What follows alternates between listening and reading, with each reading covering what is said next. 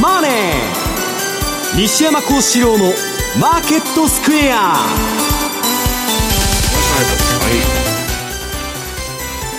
こんにちは。西山孝四郎と。こんにちは。マネースクエア比嘉宏と。こんにちは。アシスタントの若林理香です。ここからの時間はザ・マネーフライデー西山孝四郎のマーケットスクエアをお送りしていきますえさて現在の日経平均の株、えー、日経平均株価282円26銭安い2万7592円99銭と1%の下落となっています。なんかショックショックと結構 今年は多いなという感じがしますが、まあ、番組で言ってるようにね、えー、9月は11営業日まで上げるんだけど、はい、その後調子悪いとまあ10月の半ば頃までね、はい。まあ、例年のもうシーズナルサイクル通りなんですよだからまああのなんだっけ CPI が下がるから、はい、もうねみんなのパウエルピボットっていうのにいまだにしがみついててまあどこの中銀もね締めすぎてオーバーキルになっちゃうんで経済が、はい、えー、また利下げに行くみたいなこと言って株を支えようとしてるんだけど、まあ、今の実態のインフレのね行動からしたらそのシナリオ結構やばいんじゃないかなと思ってるんですよね。はあだからまああのどういうんですか？まあとりあえずは目先買い付いた人がみんなぶん投げてるっていうのが今の相場ですよね。日本は3連休を控えてというところなんですかね。えー、そして為替が現在ドル円が143円の3233あたりでの推移となっています。比嘉さんなんかねレートチェックなんてちょっと聞き慣れない言葉が出てきて。動きがあったんでしょうか。うええー、そうですね。まあ為替介入っていうのは頭にあったんですけれども、うん、レートチェックは昔はね頻繁に入れとったもんいや日々やってる。介入ばっかしてましたから日銀の仕事って介入なのかなと思ってた時代があって。まあ、ここのところはね全然また介入というのがないんですけどにわかに騒がしくなってるなというふうに思うんですが。まあ後のコーナーで話そうと思ってたんですが、えっと、先週の木曜金曜ぐらいから割とそういう、あのー財務省の方とか、えー、財務大臣の方とかあと黒田さんも含めちょっとそういうような発言、急にだからあのトーン変わったなというのがあの感じられたので、まあ、今回は、えー、私はもう先週その辺の発言から145円を一つめどに、はい。やってくるんだろうなというふうに思ってて、まあ、皆さんも分かってるけど、そんなの最初だけじゃん、聞くの、1回目の。いや、だからね、本当だったら、昔ながらのやり方が本当にいいのかどうかっていうのも分かんない、ただ、だから新たにまたちょっと違ったやり方で介入してくるとかっていうのもありなのかなというふうには思うんですが。今度は円買い介入だから、うん、外貨準備がなくなっちゃったら万歳ですよ。まあとはいえあのそんな簡単になくなるとは思ってないので、そこをだからいかに効果的にできるかっていうところなんですけど、はい、やっぱりお役所さんなんで過去の踏襲っていうのを崩すのは非常に嫌なんだろうと。うん、ってなるとやっぱりその、えーと、決められた先の金融機関のディーリングルームに電話する、あるいはブローカーに電話してならずの電話が鳴ってきたとい。うところで、はい、あ来るか来るかみたいな、はい、本気なのかなみたいな。っていうような感じにだと、まあ昔から言われてるんですけど結局介入って流れを変えるものではないので、まあ、そこの本当はねやり方変えることによって少し変わってくるかなと思うんだけど。金利上げなどうしようもないということですよ、まあ、そう言ってしまえばそうなんでしょうけど さすがに取ったってね、で虎の子の外貨準備なくなるから、はい、彼らもね1回やりだしたら生れるとダメだから少なくとも23回打たなきゃいけないのよ、うん、でしょうね。ところがね今の外為市場のボリュームだと比較的早くなくなるって言われてるんですよ。まあ今のあの取扱高が 昔に比べれば大きいっていうのは確かだし、ただねだから145っていうのを一つのめどにしてるっていうその手前からやるんではなくて、はい次144のちょっと乗ったところからいきなりやるとかね、うん、ちょっとそういうようななんかこう。だって岸田さんはね円安で皆さんに儲けてくれと、はい、日本に工場回帰したりインバウンドでどんどん稼げて円安の温度取っとるんですよ。で黒田さんはもう何もする気ないと。中曽さんになろうが雨宮さんになろうがそもそもアベノミクスの政策作ってきた人たちが公認になったって何も変わらんじゃないですか、うんだからこれ根本的に皆さん何にも変わらないよねまあ、そこ。はねやっぱり今の政治家の人たちもねちょっと。さんが日銀の総裁にでもならない限り何も変わりません いやいや日銀の総裁になっても変わることはないと思うんですけど。あれ財務省の管轄だからねそうそうなんです。だからそれだったらもうとっくに進言はしてるはずなんですけどね、えー、もうちょっとこれは過度で無秩序だというような言い方はししてというところになろうかと思うんですがただまあ今回はもうやることはやるでしょうと。あそうですか。と思ってるので145の手前で、えまああの周りの人に聞いたら超えてからやるんじゃないの。手前でやるんですじゃないと意味がないと思ってるんですけど。超えちゃった。だから逆に言うと私はさっきも言いましたけど 144次乗った時ぐらいにもういきなりやるっていうのが一つまあ効果的なのかななんていうの先制攻撃ですか？そうです、あの構えてるのは145の手前だと思ってるのでそれだったらその前に始め早めに動くっていうのも一つだと思ってるしあとはそうですねだからまああのマーケットの人間に聞いたら逆に言うとでも145じゃなくて150じゃないかっていう声も聞こえるねとかって言ってたんで。150になった時点で？そこをだから一つのターゲ,、うん、ターゲットにするんじゃないかみたいなのもあって、まあ、私はやって一回そこでちょっとまああの一時的に効果はあるんだけどそこからまた145抜けて147とか、そういうようなところに行った時に果たして次の球が残ってるかどうかっていうことなのかなというふうには思ったりもしてますけどね。そうですよねそのあたりについてもこの後のコーナーでしっかり伺っていこうと思います。さて、この番組 YouTube でも同時配信しております。資料もご覧いただきながらお楽しみください。動画については番組ホームページの方をご覧ください。そして投資についての質問なども随時受付中です。ホームページのコメント欄からお願いします。ザ・マネーはリスナーの皆さんの投資を応援していきます。この後4時までお付き合いください。この番組はマネースクエアの提供でお送りします。お聞きの放送はラジオ日経です。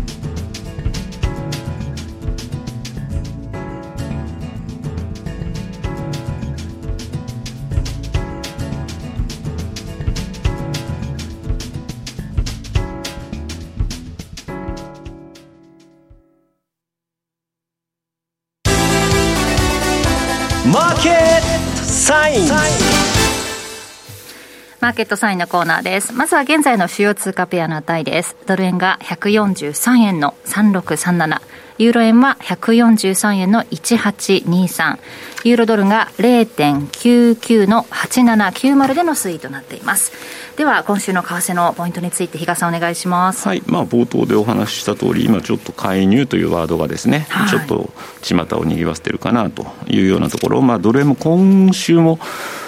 もうすぐ145っていうところ、はい、で、確かレートチェックの噂がまたどうのこうのとか、うん、あれ、もう少しだからうまくやればいいのにとは思うんですけど、まあ、そんな中、まあ、ドル円は依然としてですね、結構今、まあ、あの24年ぶりの円安水準ぐらいのところをですね、うだうだしてるんですけど、まあ、先ほども申し上げた通り、ちょっとやっぱり要人のトーンは変わってきたなと。で、やっぱ、あの私、あの、M2TV の中で月に1回か、はいあの前の IMF の副専務理事の古澤さんとちょっとこう動画をご一緒させていただく機会があって、でやっぱり古澤さんってそれまでもないよないよっていうようなことをおっしゃってて。えーと、それっていうのが結局ファンダメンタルズに沿った動きにはなってるよねと。だから無秩序過度な変動っていうところが一つやっぱりどう受け止められるかっていうところなんだよねっていう話をしてたんですよね、はい、まさにその辺が今先週ぐらいからその財務大臣の、えー、発言の中でも過度な変動を憂慮しているとか、はい、あるいは昨日だったらもうあの先にしても徹底的にやりますよぐらいのことをかなりトーンが変わってきたなと。まあ2回出てきたからね。一日のうちにね朝と夕方でしたっけ？必要にやってましたからね。まあだからできるだけね、実弾は使わずとも、口先で何なんとかできる分にはやりたいんだけど、かといって、まあ、ちょうど今、えー、日本はこれが9月末って半期末なんでで、この水準って絶対カバーとかって取れてないはずなんですよ、事前に予約をしておくなんていう水準じゃないので、この140円台とかっていうのは。っていうことになると、まあ、必要があれば当然買っていかざるを得ないようなところもいるでしょうし、この水準でもですね。だから逆に言うと、下も、えー、ある程度、硬くなってるよねという言い方にもなってしまうと。で、まあ、円買い介入って多分98年からやってないんですよね。そこ以来もう全然やってなくて。で、6円からだからあの時で8円ぐらい。動いたと、ただ、あの時とまたマーケットあの時全部失敗したんで、結局。いや、今まで成功した介入って、多分 ああれだけ、協調介入は東日本の時だけは、あれは協調介入だったんで、当然あの G7 だとか、協力を置きながらやってましたけど結局ね、日本が金利上げるか、アメリカが利下げするか、あるいは株が暴落したらね、ほっといても円高いくんだけど。はいそれやらない限りは、比嘉さんが言ってるように、ファンダメンタルズが変わらないということなんだよね。まあ、だからそういう意味では、先ほど申し上げた通り、ちょっと145次、試すところで、まあ、そこが確認できるかな、だから誰か試しに行こう、来週月曜日だから旗日じゃないですか、はい、薄いところですっすっすってこう、ちょっとレート動かそうと思えば、それでなくても、最近の値動きってすごい軽いと思いません、はい、意外と CPA の時もね、うん。あのもう全然流動性なかったらしいよ、で買い戻しばっか来たんだって、あそんな気がしましたね、うん、まさにだからその CPI でも、結局、アメリカのまた収まるんじゃないの？なんて思ってたところがまた強い数字になっちゃったんで、うん、いつの間にか0.75で、まあえー、次の FOMC は鉄板かななんて思ってたら。あのー、1%上げると。1%とかっていうのがちょっと今、まあ、0.75じゃないの？私も0.75だと思ってて、それをまた次も継続していくとか、そういうような形にしていくのが関の山かなと、いきなりまたここで1%っていうと、インパクトが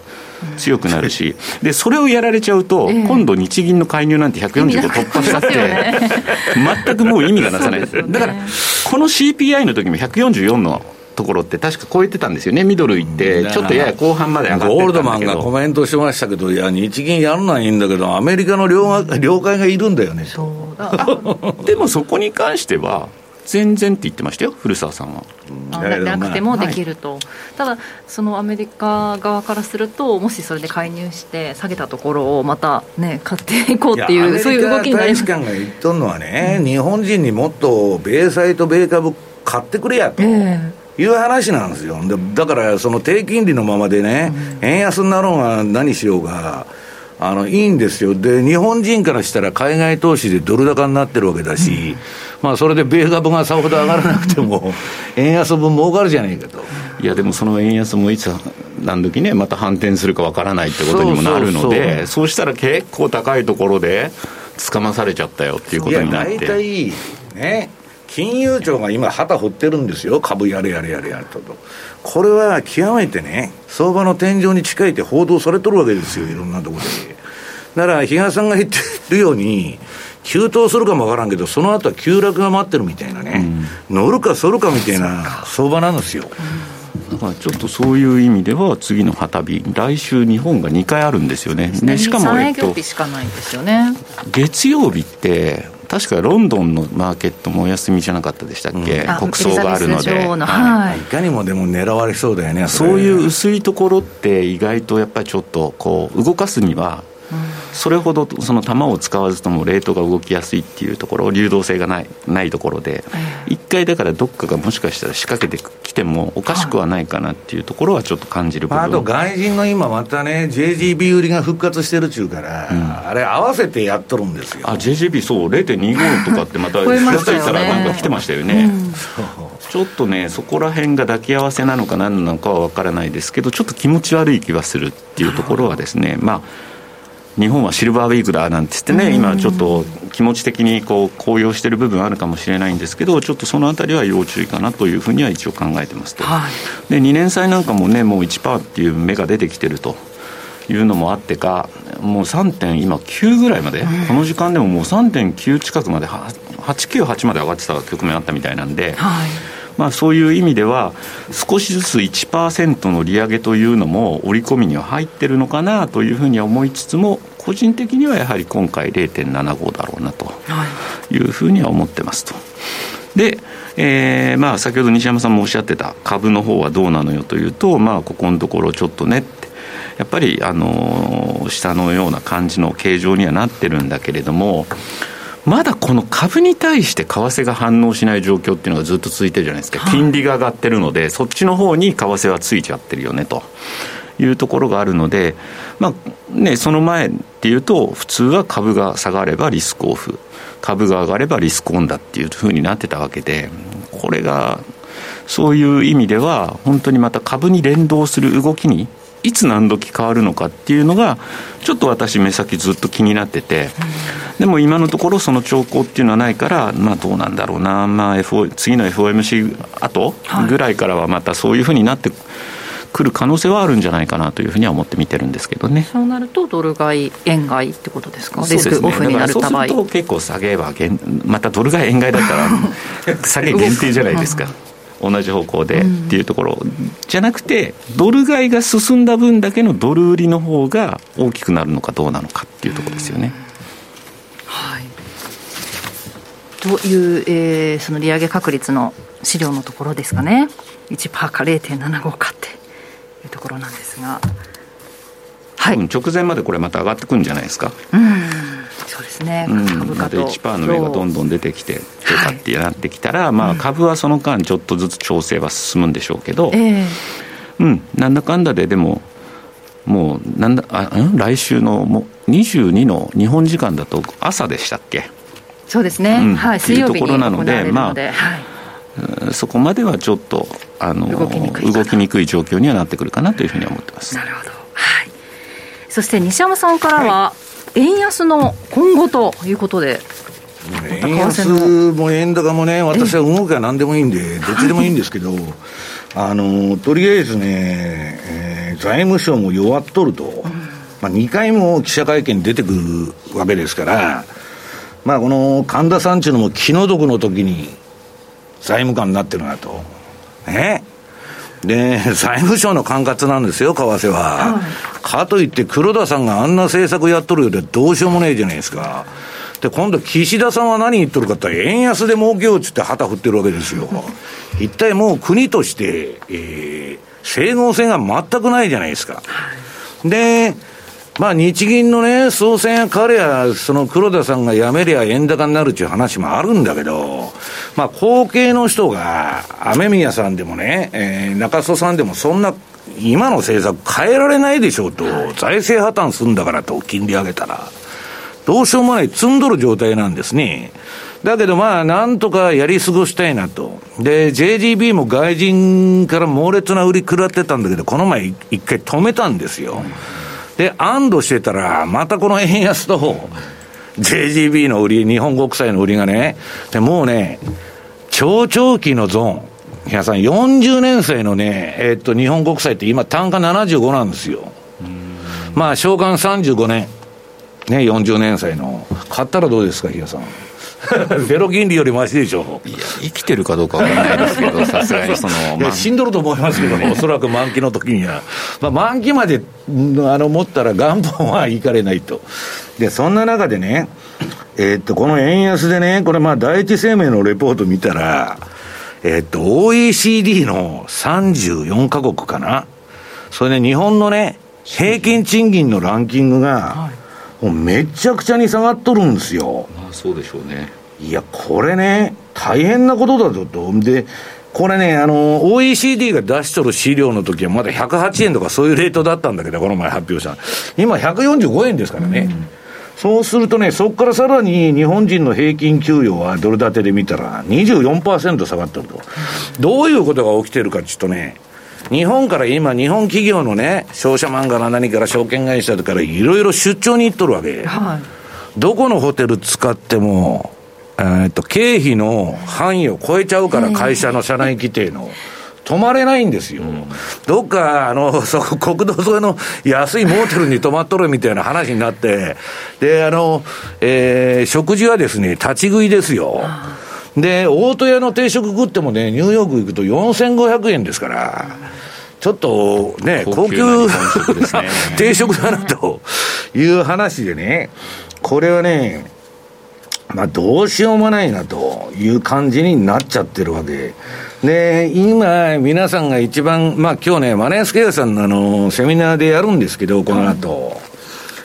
あの、日銀介入が、まあ、比嘉さんがさっきから言ってる、どないなるんやという話でね。意外とね、私、お客さんと喋ってたらね、どうせ口だけなんでしょっていう声多いんですよ、実は。いや、だから日銀ももう舐められちゃって、うん、で、投機筋はね、いろんな向こうの報道で日銀介入についてコメントしてんだけど、影響全くありませんと。いや、最初は聞くんですよ、それは介入してきたと。で、実弾入れてるわけですから、円高になるからね、それは、そこで円売りしてる人が、と損切りしたりして聞くんだけど、比較的短期で終わっちゃう。で、円、えー、っと、円売り介入なら、臨転機回したら、だって円は潤沢に持ってますからね。いくらでも無制限に介入できる。ね。100兆円でも500兆円でも1000兆円でも介入できる。ところが、円買い介入の場合は、基本的には、この彼、日本が持ってる外貨準備、いくらかちょっと1200、1720億ドル。これなくなると玉切れになるんですよ。はい、で、えー、っと、その、やるにもね、これ、榊原さんが1割使うだけでもビビると、投機筋に、あの、ジョージ・ソロスみたいに、イングランド銀行がね、ジョージ・ソロス一人にやられたんですよ、外貨準備なくなって。その悪夢があるわけですよ。で、後になって教科書に載るじゃないですか、大こいつは大失敗したと、介入で。そんなもんは不名誉だからやりたくないんですよ。ね、そもそも金利上げたらいいっちゅう話でしょ、日本が。上げないんだから、そんなもんね。アメリカが金利下げるか、株が暴落するか、日本が金利上げるか、円高になるのはその3つのいずれかなんですよ。で、まあ、それでなくても、もう GDP の260%もね、政府債務があって、えっと、これ、金利上がったら、日本万歳になるんですよ。で、そんな選択取れないからね、黒田さんは10年国債を0.25に収めるっつって、世界にね、あの、示してるんですよ。この前も円安になった時、オペで抑えとるんですよ。全部あの、日本の金利上がらないように。で、えー、岸田さんは何考えてるのか分かりませんけど、えー、インバウンドで儲けようと、円安結構と、な、何の話やと、本当まあ、だけど庶民の、えー、生活レベルはどんどんどんどんさっき言ったように、もう落ちまくっとる。ドルベースで見ると。で、まあ、あの、インバウンドで稼ぐのはいいんだけどね。まあ、そんなもん知れとるわいと。ね、スイス経済、ロレックスの時計がいくら売るようが知れとるのと一緒で、なもん根本的に日本経済がね、上がるような話じゃないんで、小手先の話。で、まあ結局人為的に金利を抑えるのをやめたらいいだけなんだけど、それをやめませんと。で、これね、えっと、前田さんが今週マーケットエッセンシャルという、あ、あ、違うわ。で、その横のね、日銀介入のあれ見てみると、比嘉さんが言ってたこれ90年代の、えー、私がその偉い目にあったって言ってる、その98年のロングタームキャピタルと、ロシアの、えー、経済のデフォルトでね、えー、大円高になった時のそのチャートがここに出てるんだけど、えー、まあ、えっと、この時にインターベンションですね、えっと、3回日銀が円買い介入したと。はい、で、それで、この丸がついたとこが介入のとこなんですよ。それ聞いとるじゃないですか、一応最初は。だけど、その後、倍返しぐらいで上げちゃうんです、全部。で、結局147円までいっちゃって、まあ、あの、なんでその後円高になったかって言ったら、ロングタームキャピタルが破綻してね、あの、ロシアが計画的デフォルトって黒字なのに利払い、利払いしなかったの。アメリカ経済潰すために。ルールで主催したんですよね。そう、それで、それでね、まあ、あの、大円高になったっていうのはあるんだけど、まあ、介入っていうのは一時的にしか効かないと。で、まあ、次はその例の前田さんがね、えっと、出してるマーケットエッセンシャルの資料が3ページ。はい、これ見るとね、今、この前、あの0.25に10年国債の金利を収めるために、むちゃくちゃ買ったんですよ、また国債を。その無制限のオペやったわけですよ。したらまた今、この前より含み損が増えちゃってる。これね、どんどん どんどん含み損増えてくると、日銀が債務超過になって、まあ公的というか金を入れなきゃいけないんですよ。で、これは困ったことだちゅうことで、口先をガンガン入れてるわけ、今、財務省は。だけど、その横のブルームバーグのね、ニュースに出てるように、もう、あの、市場は弱いとこついてくるから、外人投資家がね、また日本の債券を売りまくりに来たと。ちょっとね、日野さんが言うように月曜日も休みだし、気をつけた方がいいなと。今、ふと思ってたんですけど、月曜朝一から介入したら効果あると思いますよ。って思ってました、今、横で、な効果的なの何かなって、薄いところで、自作自演相場やるんですか、ウェリントンって落として、いや、で東京タイムでいいんです。から、ロンドンになったら元に戻っともう一回、ロンドン時間でまたポーンってやれば。うん。いや、だからそれは分からないんだけどね、私はもうそんなんどっち動いてもいいと。で、4ページ。これドル円の冷やしなんだけど、これあの、バネスクエアさんのちょっとセミナー画面になってんだけどね、あの、そのまま貼り付けてきたんで、もう、あの、主要通貨の動向と見通しについてはね、あの、マネースクエアさんの今日のセミナーの方でやるんで、僕はまあ、ここでドル円しか言いませんけど、こんなもんね、介入だから口先介入が出たから円高だとか、CPI でまたドル高だとかね、毎日コロコロコロコロ話が変わっとるんですよ。で、そのためにドル買ってやられたと。今度はあの、えー、ドル売ってやられたと。売ってやられ、買ってやられるで、で、アルゴリズムもボロボロになってんだって、向こうの証券会社に電話かけたら。で、私はね、これチャートの赤いうちはもうずっと買い持ちしとるだけなんですよ。黄色い時は売り持ちしとるだけ。だから、日々のニュースなんかに振り回されてたら、今のこのね、ボラティリティの高い、触れの高い相場で、売ってやられ、買ってやられで、消耗戦になって、どんどん証拠金が減ってるというのが実態らしいです。で、日本の投資家はね、ほとんど今、円買いに行っとるんですよ。いやいやいやいや、円買いじゃないですよ。ドル買いの方です。ドル買いって何なのあのドル円の、うん、ドル円スワップで取られるからですよそう。いやそれが日嘉さんとこはそうなってんだけどよその業者は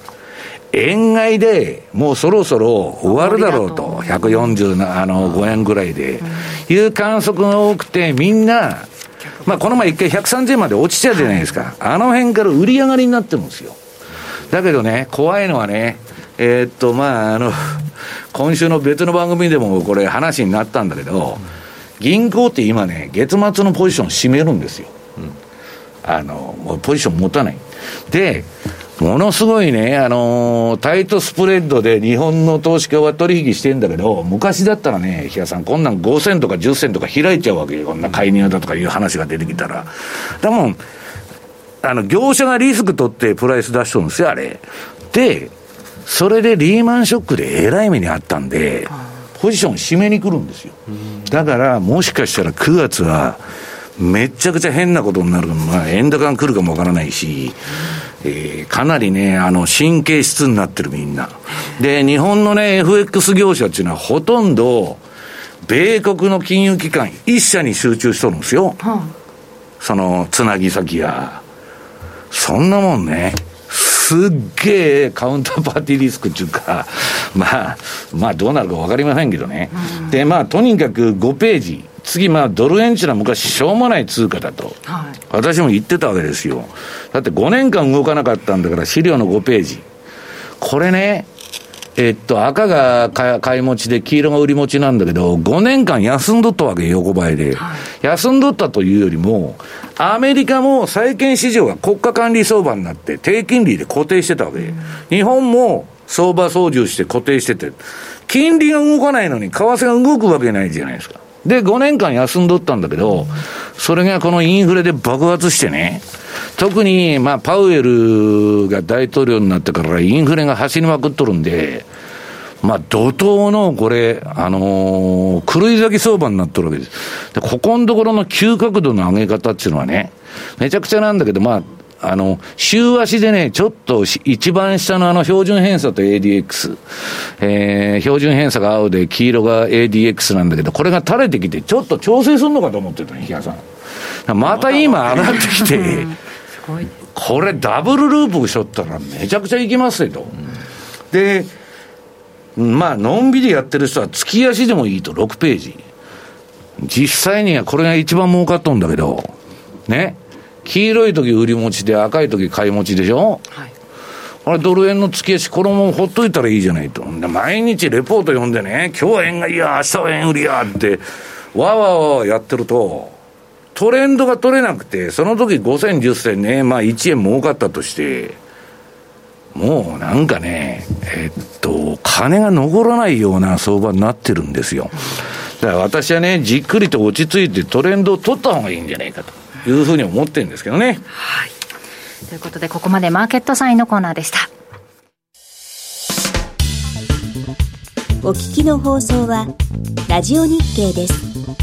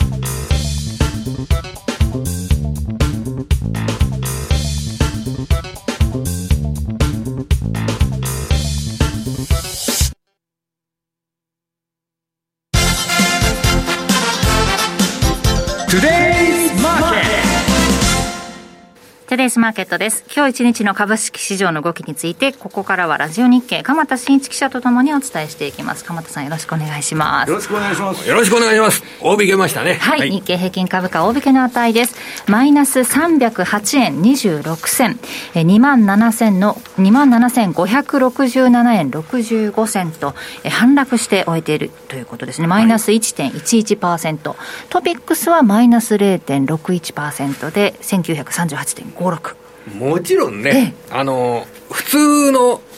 一般的な見出しで言うとですね、はい、アメリカ株安受けて安いっていうことになるんですけど、うんはい、えー、せっかくこれ株式専門メディアですからね、はい、ちょっともう特徴を言いますとね、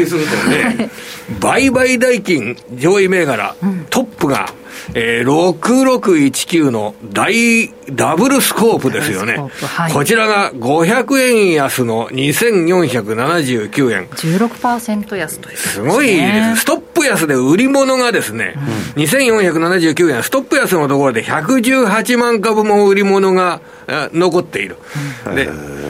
ダブルスコープって、あの、リチウムイオン電池の材料を供給する会社ですけど、最近すごい上げてたんですよ。あの、昨日上場来の高値3175円。はい、3月安値が687円。687円の3月安値から、昨日の高値まできっかり半年間、687円から3175円まで、5倍近くになりました。で、今日ストップ安。はい、売買代金トップですよ、プライム市場の。えー、だから、ここから一つの投資家心理っていうのをアプローチしたいなというふうに思います。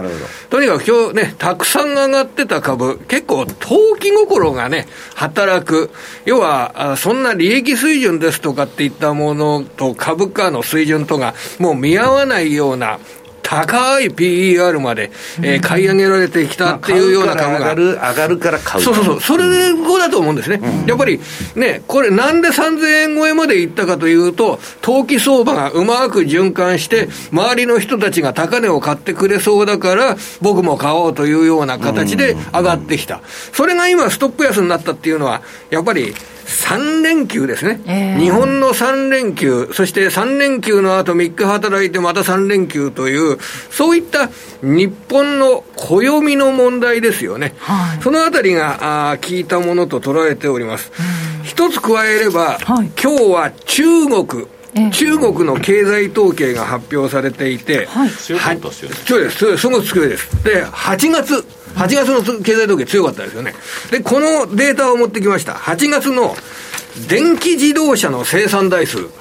8月71万4000台で、1年前に対して2.1倍なんですけど、6月が60万台、7月が61万台、そして8月71万台ということで、中国の新エネルギー車の市場は、8月の生産が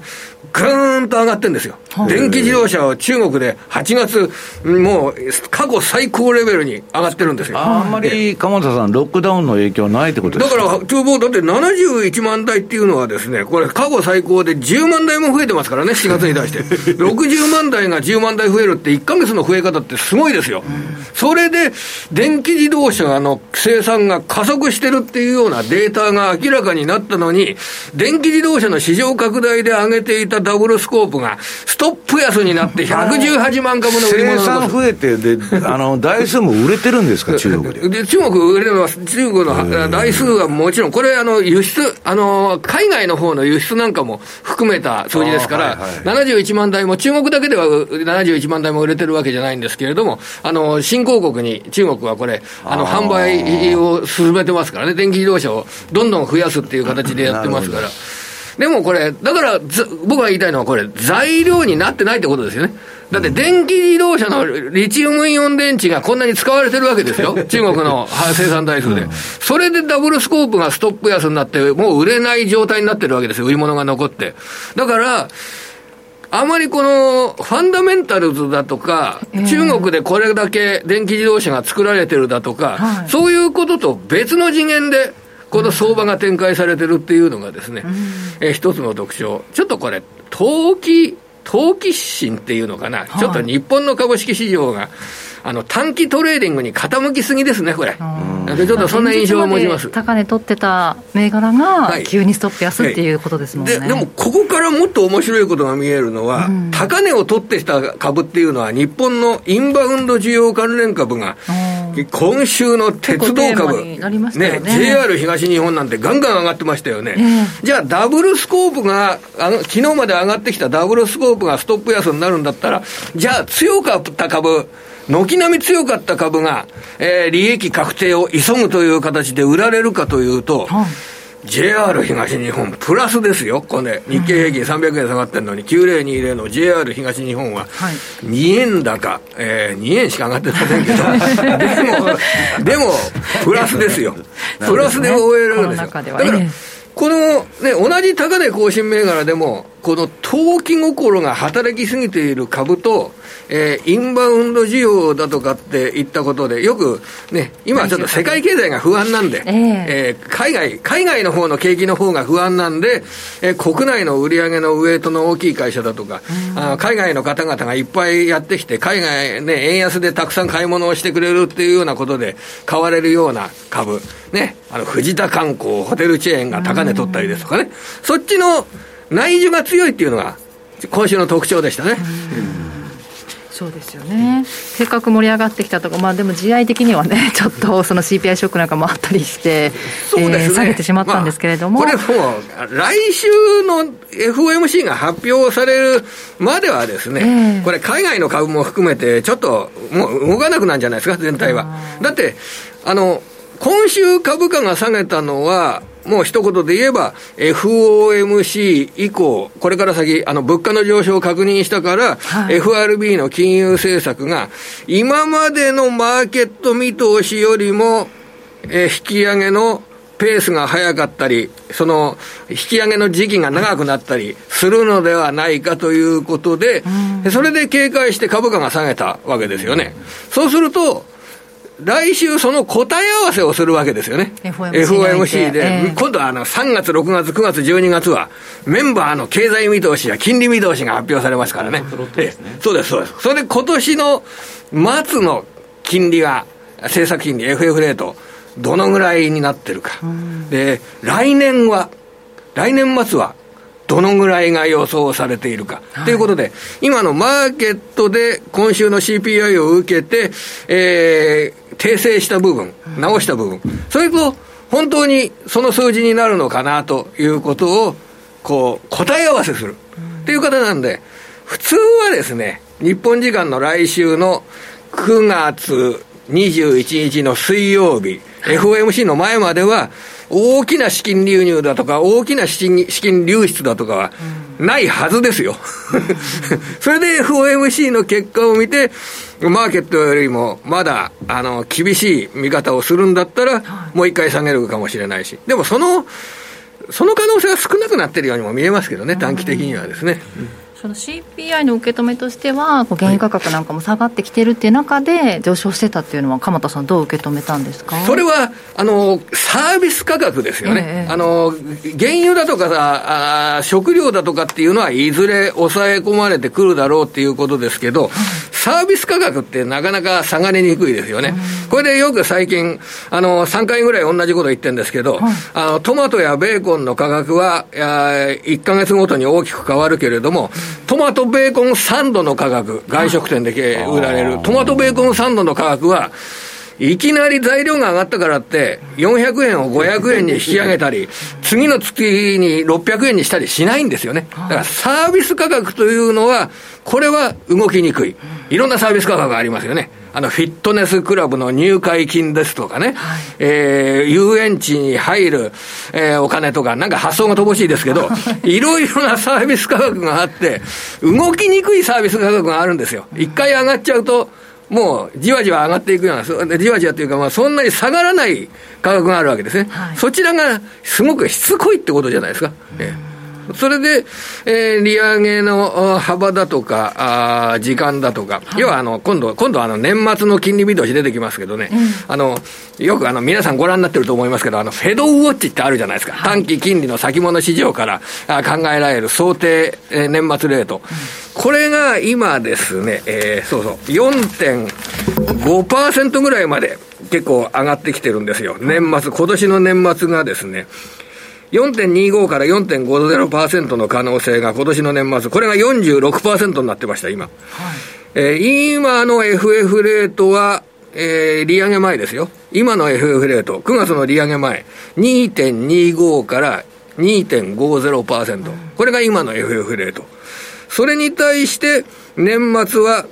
4.25から4.50。これが46%の確率になってるわけですから、まあ、半分近くの確率で、えー、これから3回の利上げ、FOMC の利上げにおいて、合計2%の利上げが実施されるっていうところまで織り込んでるはずなんですよね。はい、だったら、これ以上の、えー、利幅、利上げ幅っていうのは出てこないんじゃないですかね、とりあえずは。0.5 だったらもう織り込んでるから100、あ0.75だったら100%、それは動きなしなんだけど、仮に0.5とか、1とかになったらね、ちょっと波乱なんじゃないかなっていう程度の話でしょ。だけど、まあ、ブラードが0.75って言ってんだから0.75なんですよ。サマーズさんは0.5か1だったら僕は1を支持するみたいなことを、まあ、あの人はイエレンの次のあのなんだあのあれ財務大臣狙ってますから、そういうことを言うんですよ。そこで、おそらく今度は12月末、はい、11月と12月の2回でどうなるか、それであの9月含めた3回でもう2%ぐらいまで織り込んで、2%っていろんな形ありますよね、えー、1たす0.5足す0.5とか、えー、0.75足す0.75足す0.5とか、うん、これでも2%になりますね。それで、次に来年の金利見通しも出てきますからね。来年末、2023年12月末。これい。ろいろストーリーがあると思います。はい、どんどんどんどん来年も1年間上がるとか、えー、来年は3月にピークになってその後下がるとか、まあいろいろ、情報が出てくるっていうのは面白いことですよね。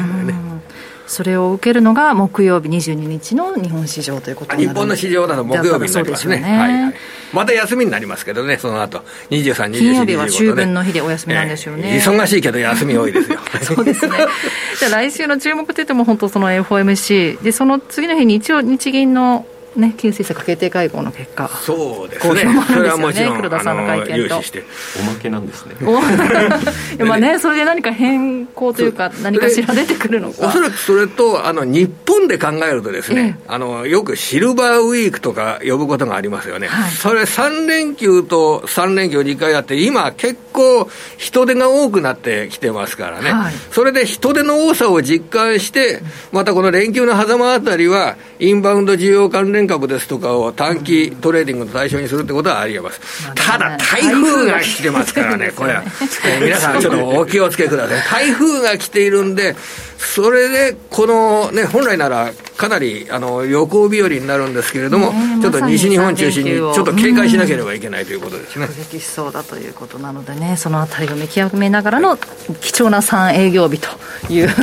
ことに来週はなりそうですね。そうですね西山さん、比嘉さんのお話が伺えないのがちょっとね、あの、金曜日がお休みですからね、金曜日がお休みになります、金曜日がお休みですから、もしも25日が給料日の会社ですと、なんと22日に給料が入るっていうね、も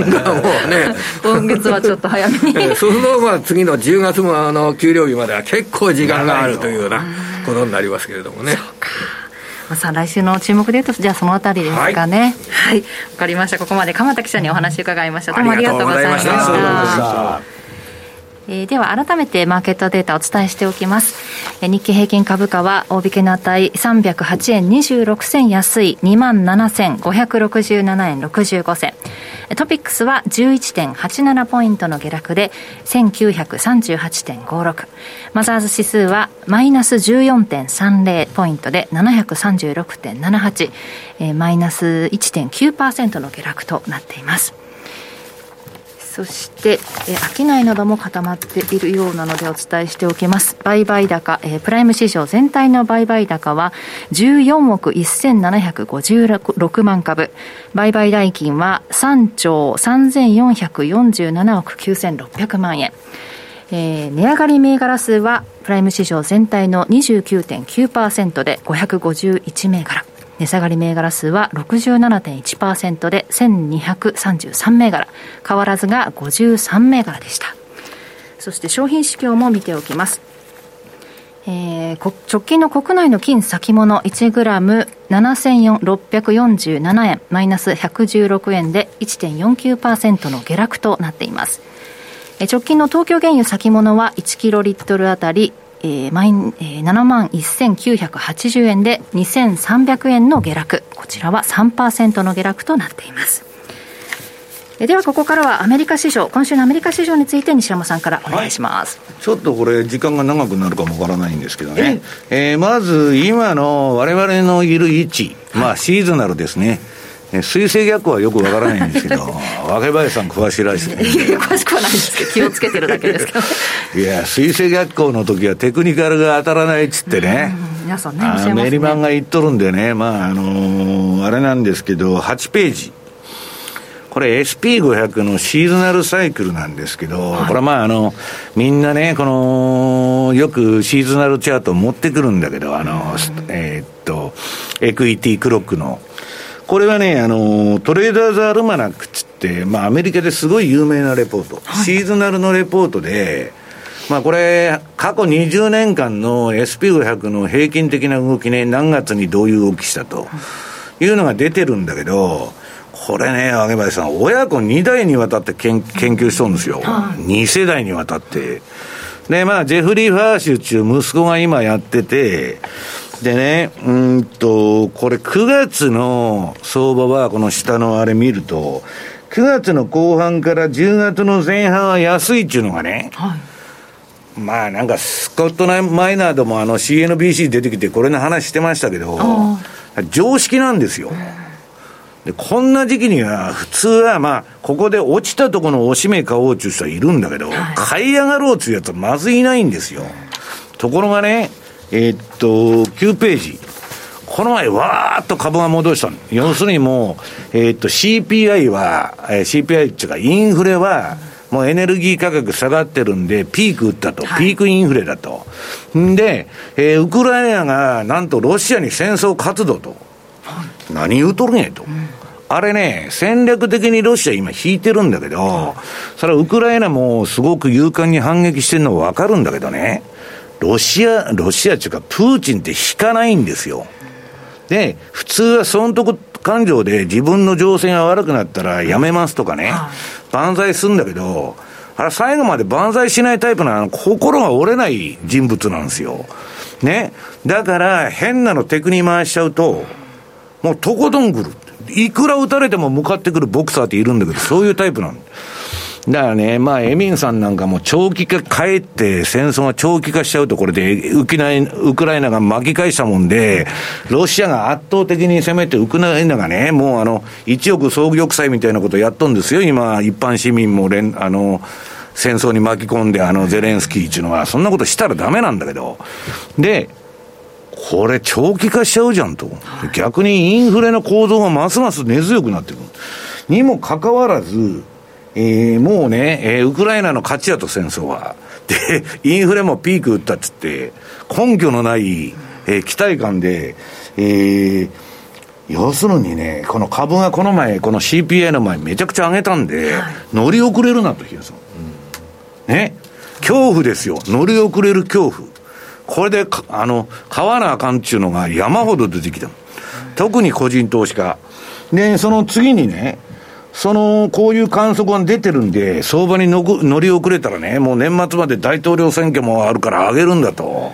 いう人が、えー、それもね、掲示板見てたらね、誰も SP500 とか、ニューヨークダウンなんか買っとるやつ一人もいない。一、人もいないって言ったら語弊があるけど、うん、印象としてはそういう印象を受けて、全部、ナスダックですよ。それも GAFAM とか FANG とか、あの類の銘柄ばっかり若い人間買うわけ。はい、で、それでね、このナスダックの ETF である999中のに26億ドル短期間に金が入ってきて、で、それでまあ当然相場も余計に上がるわけですよ。はい、ところが CPI で冷や水ぶっかけられて、ほとんど、まあこれ4%下落して5%ぐらい下がっとったから、あの日。はい、まあ、あの、そういう、その人らがぶん投げて今度は買い付いた。まあ今の相場になってると。で、ナスダックの動きどうなってるかって10ページ。これだからちょっと上がったところで強気になったわけですよ、もう。えー、ウクライナは戦争に勝つと、インフレももうなくなったと、株は買いやと。したら、上げた分全部下げたというのは今のあれでね。まあ、あのー、これもね、私はまあトレンドに乗ってるだけだから、これまだあの、黄色いから売りっぱなしなんだけど、ただね、株はね、FX ほど今面白くない。あの、ちんたらちんたらこうやってね、わけのわからん買いとか入ってくるんで、日本は PKO が入るし、まあ管理相場になっとるんでね、まあさほど面白くないんだけど、これで、そのグッゲンハイムのスコット・マイダーのが出てきてね、これ、彼結構あのー、この前までそんな弱気でなかったんだけど、急に弱気になって、えー、10月まで株はあと2割ぐらい下げるかもわからんと、ここから。その理由がね、11ページ。これね、200日の、えっと、ボリンジャーバンド。まあ、真ん中の線が、赤い線が200日移動平均ですよ。で、これね、えっと、この前、今の戻り相場で200日抜けなかった。で、今反省してまたどうすんとそこで落ちとるんですよ。これね、2008年の時もあったの、同じことが。もうそこ打ったと、買いやつって、上試したんだけど200日抜けなくて、はいそこから鶴瓶落としに相場が下がっていったんですよ。5波動ぐらいで、ガンガンガンガン。だから、これを上回らない限りね、相場が200日の移動平均を、まあ、買い方としては安心できんと。で、下のね、14日のアベレージトゥルーレンジ見たらね、ボラテリティがめちゃくちゃ上がっとるじゃないですか、この2020年以降。これはね、株っていうのはじりじり上げてドスンと下がる商品なんですよ、いつでも言うけど。ボラテリティが低ければ低いほどいいです。今、こんなボラテリティが跳ねて落ちて、また跳ねて落ちたみたいな、ボラテリティレベルが高いと、相場にね、日々参戦して、売ってやられ、買ってやられになりやすい。で、昔は買い、あの、さっきのね、トレーダーズアルマナックの資料に出てんだけど、米株っていうのは、ここ近年の米株は、水、えー、火曜日、水曜日、金曜日に買うのが儲かると。そのデータで全部出てんだから、コンピューターで瞬時に出てくるんですよ、そういうのが今の時代。だけど、今のこの時代でね、比嘉さん。まあ、あれだと。で、月曜日は、とにかく要注意だと。週明けっていうのはね。で、こっからね、じゃあどういうことで、その、やばくなってくるかって言ったら、12ページ。まあ、あの、もう、先週も説明したと思うんだけど、FF レートが10年国債の金利を抜くと、まあ、クラッシュが起こってんでね、株の、気をつけてくださいよと。で、13ページ。これ面白いんだけど、あの、自分で運用しないで、投資信託とかね、はい。いろいろ買う人は、まあ、インデックスはいいんだけど、アクティブファンドとか買う人がいるんだけどね、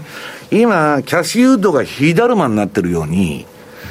若林さん、運用会社ってね、はい、私は買いだとか売りだとか言って、相場感持ってるとするじゃないですか、ええ、その通り運用できないんですよ。実際の現場では比嘉さん、何やってるかって言ったら、金がお客さんから入ってきたら買うんです。で、引き上げてったら、資金、あの、換金の資金作らんだなんから売ると。それだけの話。そうすると、ど素人の運用になっちゃうんですよ。強気になれば、その金が入ってきて、天井付近で。ね。で、買い付いて、で、ドスンと下げたと、今度ものすごい投げが来たと。そこだから買いたいと思っても、今度は売らなきゃいけないみたいな。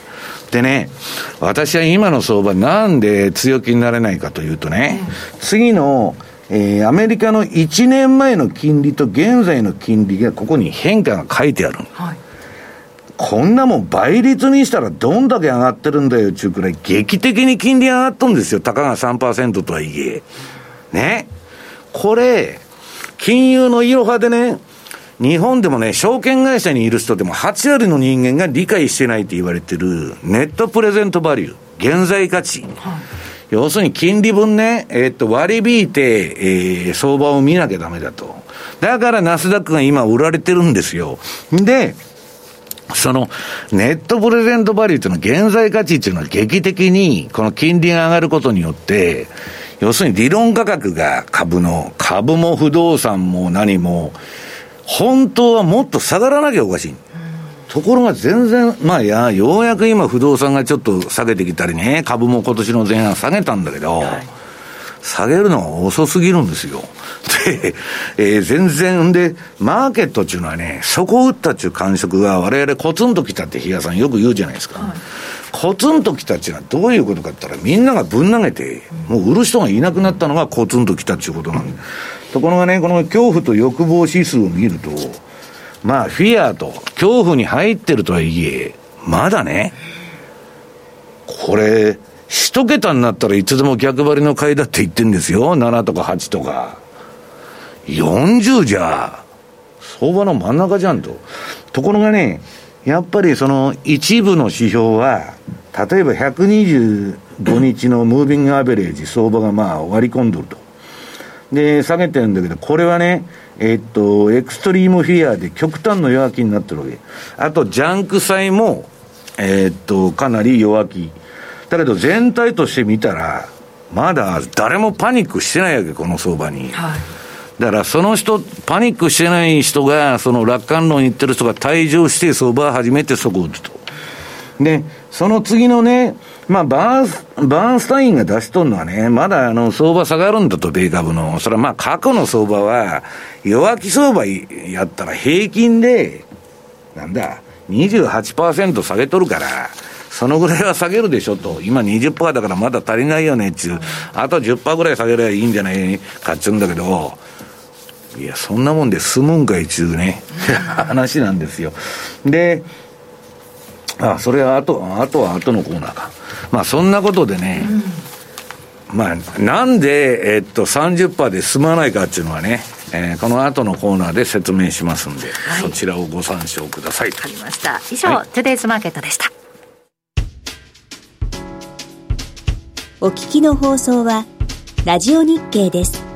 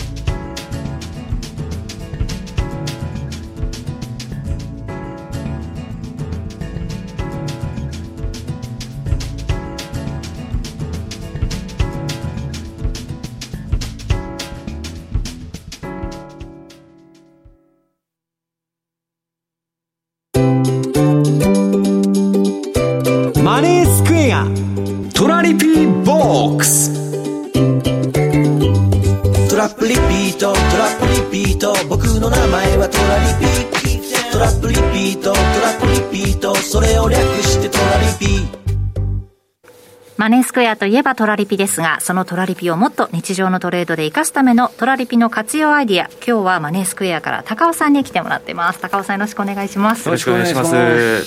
さて今日はこのコーナーでどの通貨ペアいきましょうか？はい。え今回ですね、あえてユーロドル持ってきてみました。はいユーロドルユーロドルはいほうちょっと資料1枚目のチャートを出していただいてよろしいですか？はいこれがですね、えー、今やっぱりドル買いの流れがずっと続いてきているので結構下がってきている状態だと思うんですよ、うん、はい。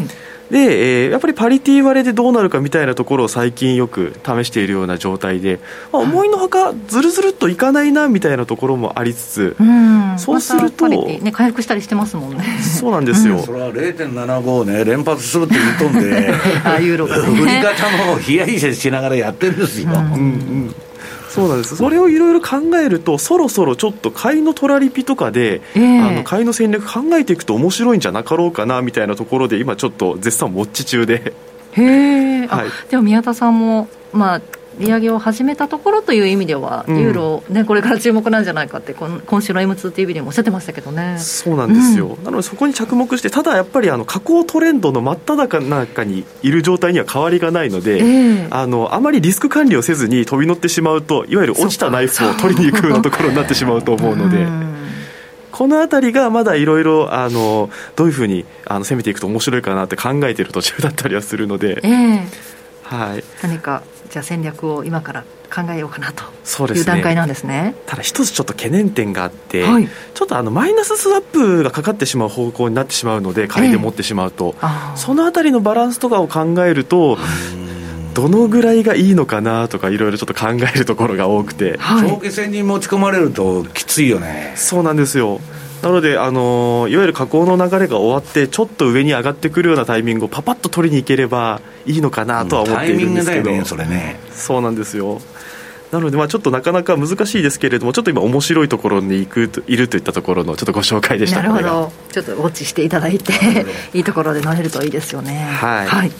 では続いて2ページ目資料を出していただいて、はい、はい、毎度おなじみおじキウイです。はい、これがなかなか下がってこないですね。ですね。はい、これでやっぱり本当にあのここ最近お問い合わせが多いんですよ。はい。あのこれどうなっているんですか？といったところで、やっぱりコアレンジの外をダイヤモンド戦略ですね。なかなか降りてこない降りてこないといったところでもうすぐ結構あのレンジの設定しているところの上限近かったりはするんですけれども、はい、やっぱりまだこの戦略上としてはレンジの中にいるといったところなので、特にあのこちらの方からもうこの戦略終了ですよっていうお話をしていることは基本的にはないんですよ。はい、はいやっぱりあの見通し上としてももともとがですねレンジ上でいうと1.15のラインですね、ここが、えー、もう過去2015年あたりから形成しているレンジの範囲といったところになっているので、はい、この中で動いてくれるのであればこのダイヤモンド戦略はまだまだ使える戦略なのかなと、はい、見ている状態です。設定当初にもそういう動きしてるタイミングありますよね、この2015年直後とかにね。今週、ニュージーランドの GDP なんかも出ててね、えー、えーと前回マイナスだったのが、今回プラスに戻ってきて、ちょっとだけ動いたかな、ニュージー外にとか。で、昨日かな、オーストラリアの失業率なんかも出てきて、出てきた数字悪かったんですよ、見た目、はい、あの悪化だったんですけど、ところがそこから、中身を見てみると、正規従業員の雇用は強いっていうのが出てたんですよ。で結局その後また5ドル買いっていうようなところになってて、まあ非常にね、えーと、結構この今の水準で、まあ、あのお客からもそういう不安心配なお声をいただいてはいるんですけど、まあ金融政策ここから先本当にオーストラリアがこれまでのペースでいけるのかっていうところ、はい、ちょっとそこまではしっかりと見極めた上で、まあ、あの先ほど高尾の方が話してましたけど、まあ、あの戦略自体は継続していこうかなと、あの引き下げるつもりはないという感じですかね。うん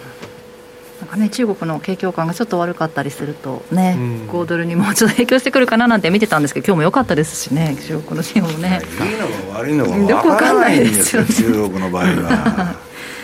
はいということで、はい、えー、5時9位の。そうですね、はい、なのでやっぱりあのレートが上がってきて、まあ、売りトラリピの上限の方に近づいているとやっぱり含み損も大きくなって、うん、やっぱりそこが不安の材料なのかなといったところがあるので前回もお話ししましたけど資料3ページですね、はい、やっぱりあのリスクをですね、まあ、管理しましょうといったところで、うん、それが一番大事だよね、はい、もうどのぐらいあの耐えられるのかだから戦略が変わらんでも持ちこたえるためにね、うん、証拠金厚くするとかポジションちょっと減らすとか何らかの、まあ、あれがないと不安になってくるんじゃないですかね、うん、そうですね。単純にそのダイヤモンドだけで仕掛けてる人だったら別にあの最初にリスク計算をしてやってるっていうのがあるんですけどまあ、あらかじめその、えー、想定された損失ではあるんだ。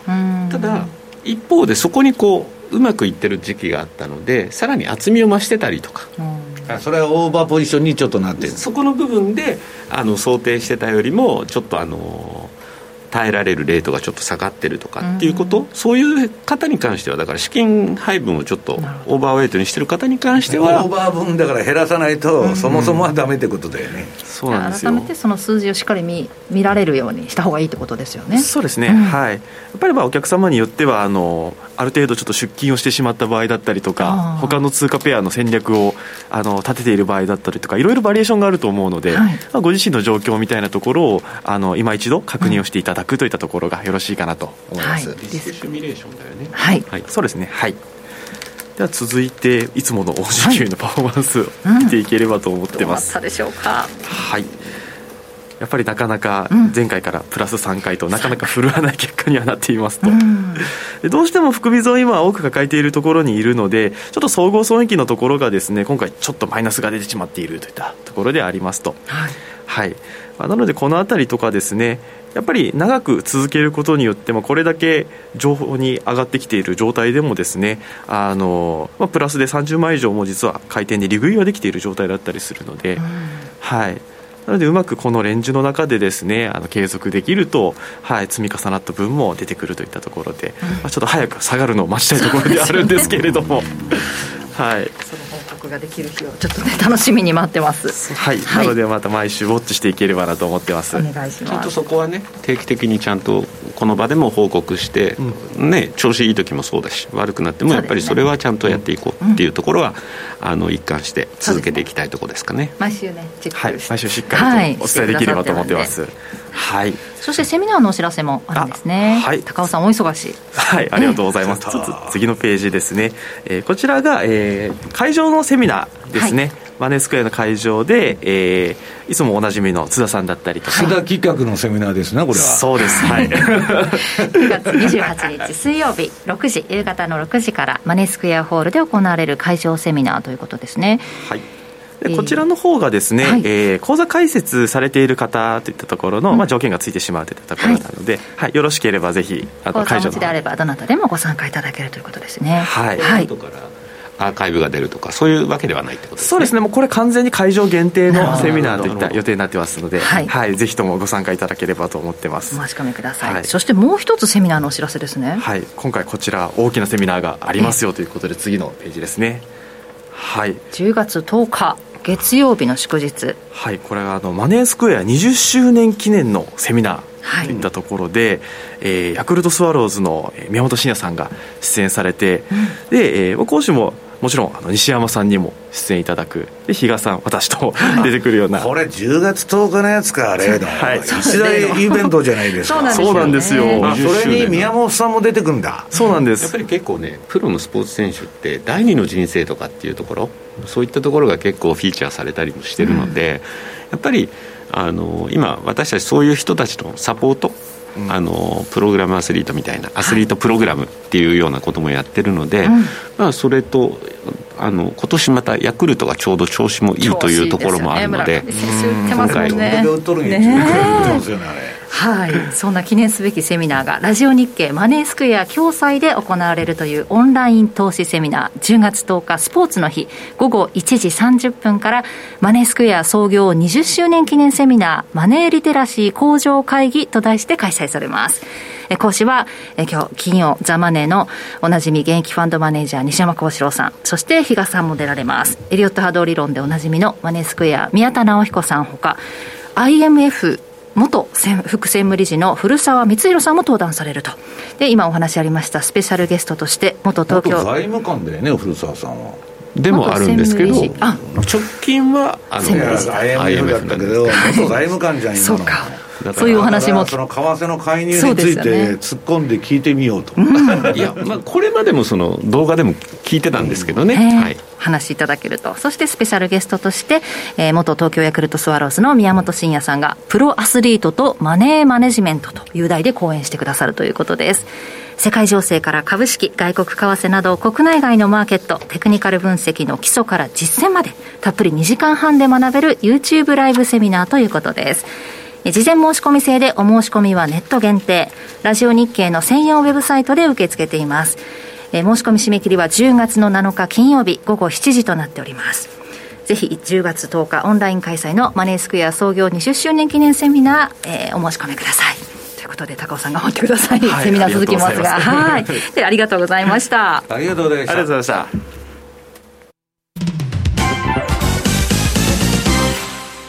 マネースクエア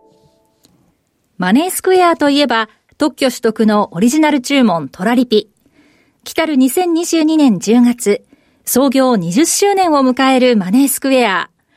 これまで資産運用としての FX を掲げ、様々なマーケット情報の提供や新しいサービスの提供を行ってきました。そんなマネースクエアが満を持して打ち出すのはトラリピ世界戦略。マネースクエアでは2020年の OG9 位、2021年のユーロポンドに続き、2022年5月、トラリピ運用の新たな選択肢として、米ドルカナダドル、通称ドルカナダを導入しました。いずれもトラリピと相性が良いとされる通貨ペアです。これらのトラリピ向きとされる3通貨ペアを組み合わせ、リスクの緩和と収益チャンスの増加を狙う運用戦略がトラリピ世界戦略。特設ページでは各通貨ペアで100万円ずつ、合計300万円で5年間運用した場合のパフォーマンスを公開しています。ぜひご覧ください。マネースクエアではこれからもザンマネー西山幸四郎のマーケットスクエアを通して投資家の皆様を応援いたします。毎日が財産になる株式会社マネースクエア金融商品取引業関東財務局長、金賞番号第2797号。当社の取扱い商品は、投資元本以上の損失が生じる恐れがあります。契約締結前交付書面をよくご理解された上でお取引ください。お聞きの放送は、ラジオ日経です。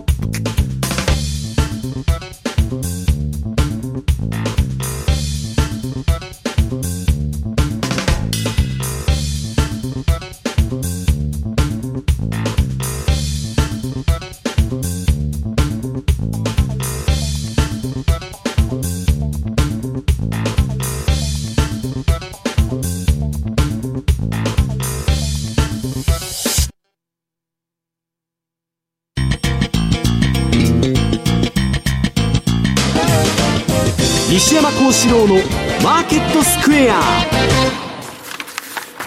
えー、さて、ここからは、マーケットの見方について西山さんにいろいろな角度で教えていただきます。今日のテーマ、アメリカ経済の行方。はい。はい。まあ、あの、時間がないんでね、またパッパッパッとやりますけど、16ページね。はい。えー、みんながね、4%まで金利上げると、まあ、サマーズもそうだし、みんな言い出しとる。まあ、クレディ・スイスのゾルタン・ポズサーだけが5、6%いかないとインフレなんか収まりませんよと言っとるんだけど、過去の相場見たら4%で止まるかいっていう気が私はするわけですけどね。だけど仮に4%になっちゃうと、今まで株の駅利回りってあるんですよ。株っていうのは債券の側面もあって、償還のない債券なんですよ、株式って。我々、商品分析、さっきのネットプレゼントバリューで言うと、全部現在価値にあらゆる不動産から株から全部の商品が債券に置き換えられるんです。それは、その、利回りっていう概念で。そうするとね、何が割安で何が割高かっていうのが出てくるんだけど、これ仮にね、FF レートが4%までいったら、こんなね、2%の配当の株とか、持ってる意味はないと。だってフリーランチで4%もらえるのに、そうするとね、私もあの配当のレポートをよく書いてるんですけど、高配当とか配当貴族、最近は配当王中レポートも書いたんですけど、配当は強くてね、普通この逆風化の相場で、あのね、なんか私が配当の相場を、その、あレポート書いたんで、なんか配当の ETF 買った人が結構いるらしいんですよ。後から言われたんだけど、したら他の銘柄ボロボロにやられとんだけど、配当の ETF だけね、この前あったら、先月だったかな、まだプラスなんですよと。そのぐらいね、あの、下方硬直性が強くて、で、それは良かったんだけど、これから金利がどんどんどんどん上がってくると、ただで4%もらえる、5%もらえると。そんなリスク取る必要ないじゃんっていう話になってきて、株は、えー、マネーマーケットファンドに金置いとこうと、株式口座から移そうみたいな人が増えてきてもおかしくない。でね、えー、次がアメリカの、えー、赤字と GDP とインフレのチャートが出てんだけど、この下の棒グラフが、えー、っと、あの、赤字ですよ。で、インフレがオレンジ色で、でね、これ、こんだけアメリカの歴史、これど、あの、1981年か、これ。そのぐらいからずっと今まで出てるんですよ。アメリカの赤字なんか80年代にすごいと双子の赤字で倒産だってアメリカよりと。もう、日野さん見えないぐらいの、ちょっと青青い線が。すみません、私の目には見えないです。うん、下にね、青い線が出とるのはくらいのあれで、今の借金どんだけでかいんだと。で、こんだけ金ばらまいたんなら、普通はね、若林さん、GDP がもっと上がってないとダメなの。で、これ GDP のまあ平均値が出てんだけど、横ばいで、国が余計なことして、資本主義やめて社会主義になったら、こういう結果になっちゃうんですよ。だからそれがもうバイデンのね、この2年間の社会主義政策で、アメリカ経済っていうのはもう終わっとるんです。積んどるという状態になってると。で、それがね、あの、イエレンもよくあの、引用に使うあの、ハイマン・ミンスキーっていう経済学者がおるんだけど、はい、これネズミ講なんだと。臨転機バンバン回してね、で、いくらでも借金して金ばらまいたらその分 GDP 上がりますよ。それは日本も、あの、あれも、いや、アメリカもね。だけど、その、その借金っていうのは何なのかって言ったら、過剰債務っていうのは将来の成長に対する税金としてボディーブローのように効いてくる。だからいつまで経っても GDP も上がらないし、経済成長もしないっていうのは、経済学的に証明されてんだけど、問題は、こんなね、戦争1、2回やる分の金使っちゃったわけですよ、この2年間で。で、これ返せんのかよと。キャッシュフローがね、回らなくなる。企業でも国でもそうなんだけど、赤字でもなんでも、手元資金があって、キャッシュフロー。それで借金がいくらある企業でも、要するにその、えー、キャッシュフローで回っていくわけ、日銭が入ってきたら、これね、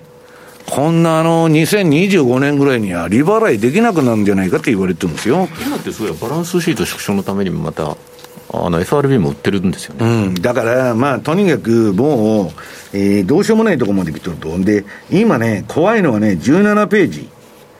これね、あの、アメリカのね、全米独立企業連盟と NFIB ってって、あの、早い話が、中小企業の経営者の心理を表したチャートが、その黒い線なんですよ。はい、強気、景気に対して強気か弱気か。今めちゃくちゃ下がっとるじゃないですか。はいこれね、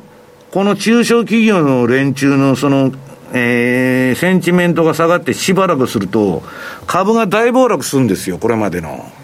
あの、あれでいくと。今、この、なんだっけ、89.9かまでは下がってきてね、そろそろやばいんじゃないかって言われてる。で、その横がですね、これはね、あの、経済産出総合指数と、まあ難しい指標なんだけど、これはね、景気の先行指数なんですよ。で、今ね、アメリカ景気いいとか、景気悪くないとか、景気強いとかいう話ばっかりなんですよ。はい、その、情報端末見ると。当たり前で、利上げしてからね、比嘉さん。それが実体経済に現れるのって、遅行して9ヶ月後に出てくるんですよ。半年から9ヶ月遅れて、一発ボディにパンチもろたと。で、しばらく動いとったんだけど、足も動いて、足が止まってくるんですよ。それが、えー、少なくとも来年以降すごく出てくるんじゃないかと。いう話です。で、今、積極的に0.75やっとっても、そんなもん来年ですよ、出てくるのは。はい、だから、でね、えー、っと、18ページ。これはね、その、こういうことを言うとね、弱気だとか強気だとか、しょうもないことばっかり言う人がいるんだけど、いや、強気でも弱気でもどうでもいいんだと、そんなことは。要するに、市場の何が異常かっていうのを捉えてね、ヘッジファンドっていうのはその異常性を、異常性が正常に戻ることにかけてポジション取るんですよ。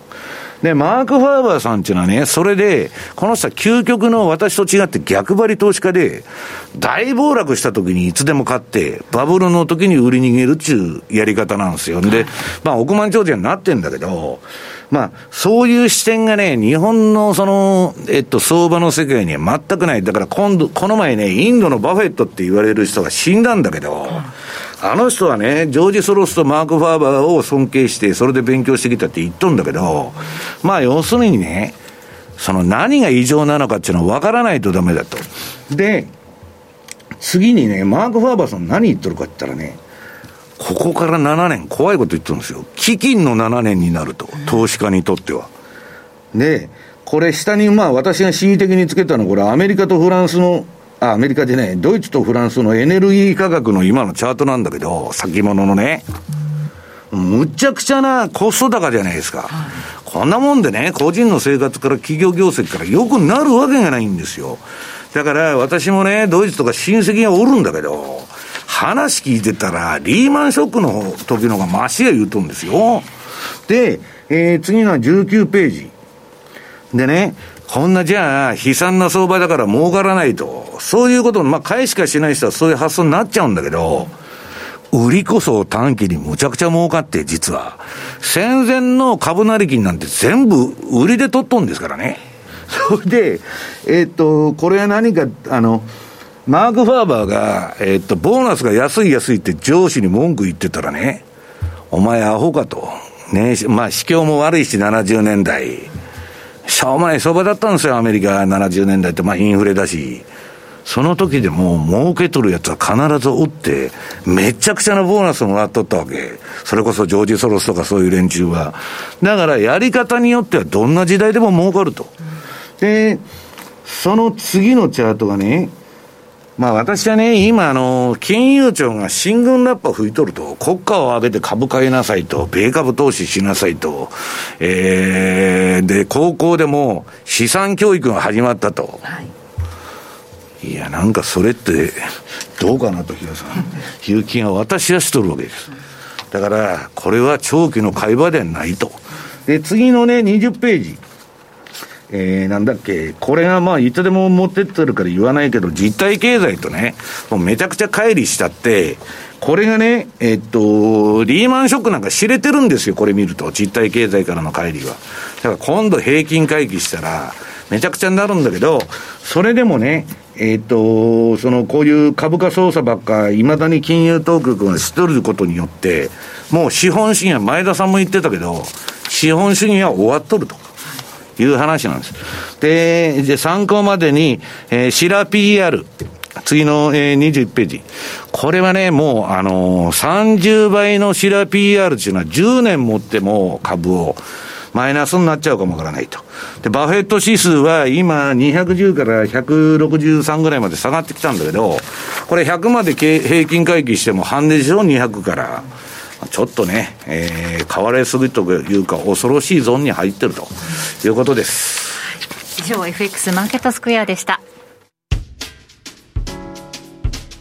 お聞きの放送は、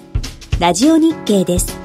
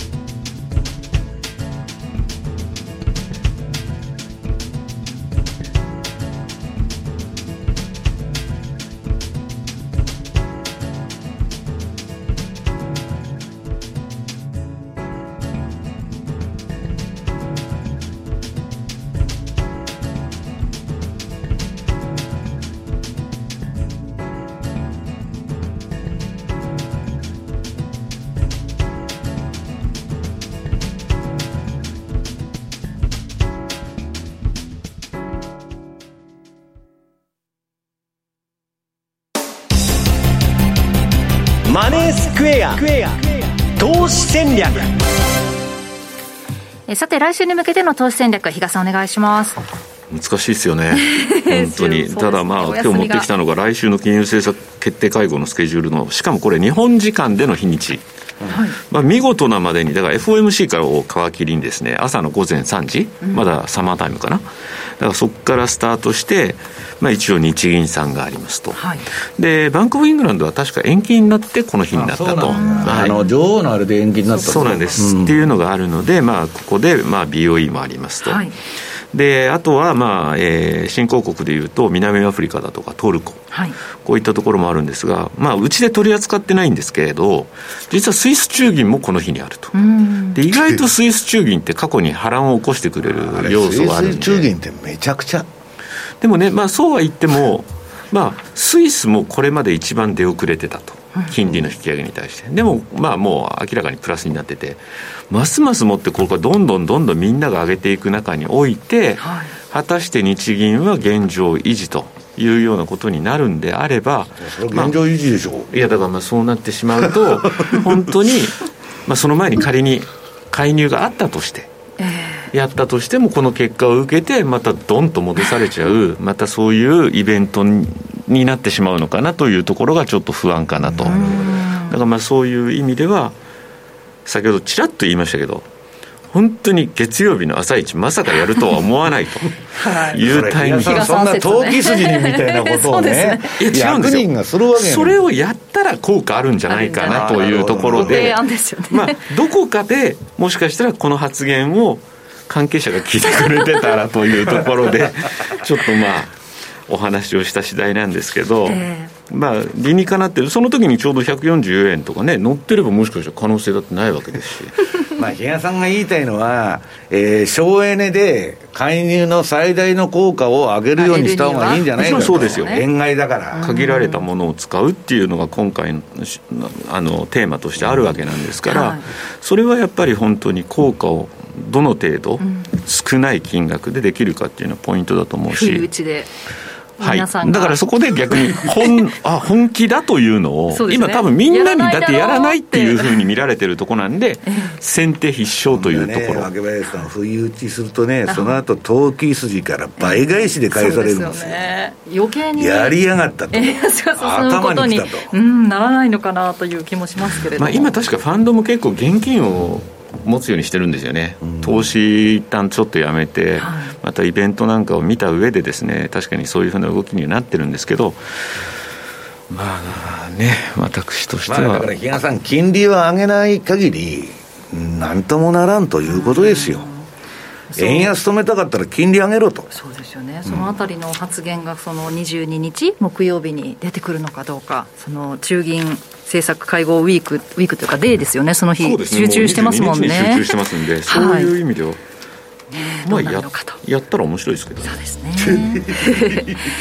あと23日金曜日にはそのマネースクエアスポンサーの、ね、ヤクルト対 d n a 戦があるということで、祝日にはそれもねお楽しみいただければということでした